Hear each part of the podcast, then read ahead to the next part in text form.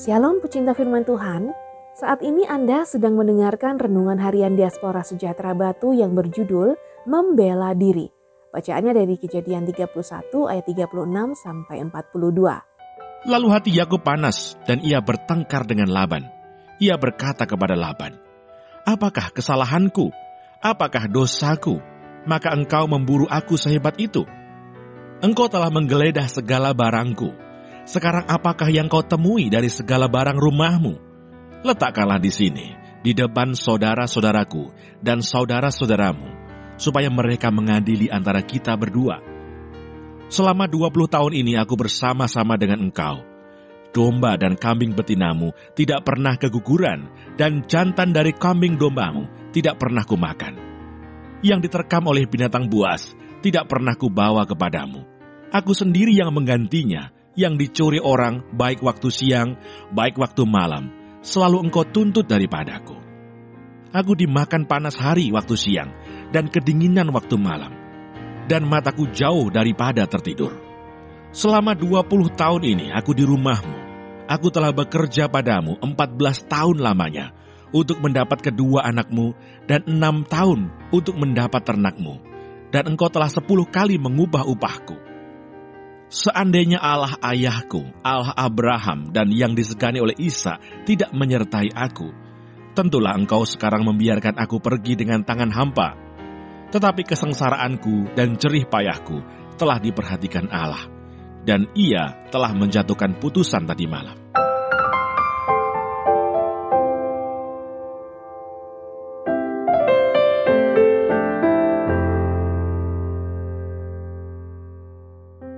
Seandainya Allah ayahku, Allah Abraham, dan yang disegani oleh Ishak tidak menyertai aku, tentulah engkau sekarang membiarkan aku pergi dengan tangan hampa.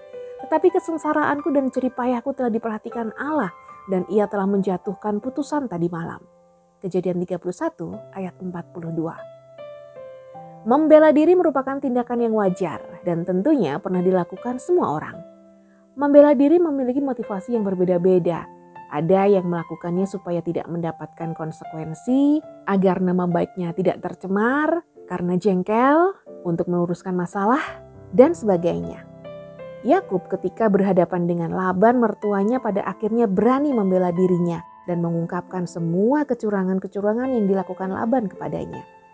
Selama 20 tahun Yakub berusaha diam dengan kecurangan-kecurangan yang dilakukan oleh Laban. Namun akhirnya dia berani mengungkapkan perasaannya. Semua dilakukan Yakub setelah dia mendapatkan konfirmasi dari Tuhan dan bukan dengan sengaja mau menyerang Laban. Tindakan Yakub pada akhirnya menyadarkan Laban akan tindakan-tindakannya yang salah dan tidak menghargai Yakub. Tindakan membela diri bukanlah tindakan yang selalu mengarah pada hal-hal yang negatif, namun juga hal-hal yang baik dan bisa menetralkan suasana ataupun meluruskan permasalahan. Harus dipahami bahwa ketika seseorang mengambil suatu keputusan, tentunya memiliki alasan, walaupun ada beberapa orang yang melakukannya tanpa alasan yang jelas. Sehingga mengetahui alasan di balik keputusan adalah langkah yang harus dilakukan terlebih dahulu supaya tidak salah dalam mengambil keputusan. Dengan demikian, tindakan ini akan meminimalis konflik dengan orang lain maupun di kelompok tertentu. Mari menjadi anak-anak Tuhan yang bijak dalam menjalani hidup. Ia mulai mengajar dengan berani di rumah ibadat, tetapi setelah Priscilla dan Aquila mendengarnya, mereka membawa dia ke rumah mereka dan dengan teliti menjelaskan kepadanya jalan Allah. Kisah para Rasul 18 ayat 26. Tuhan Yesus memberkati.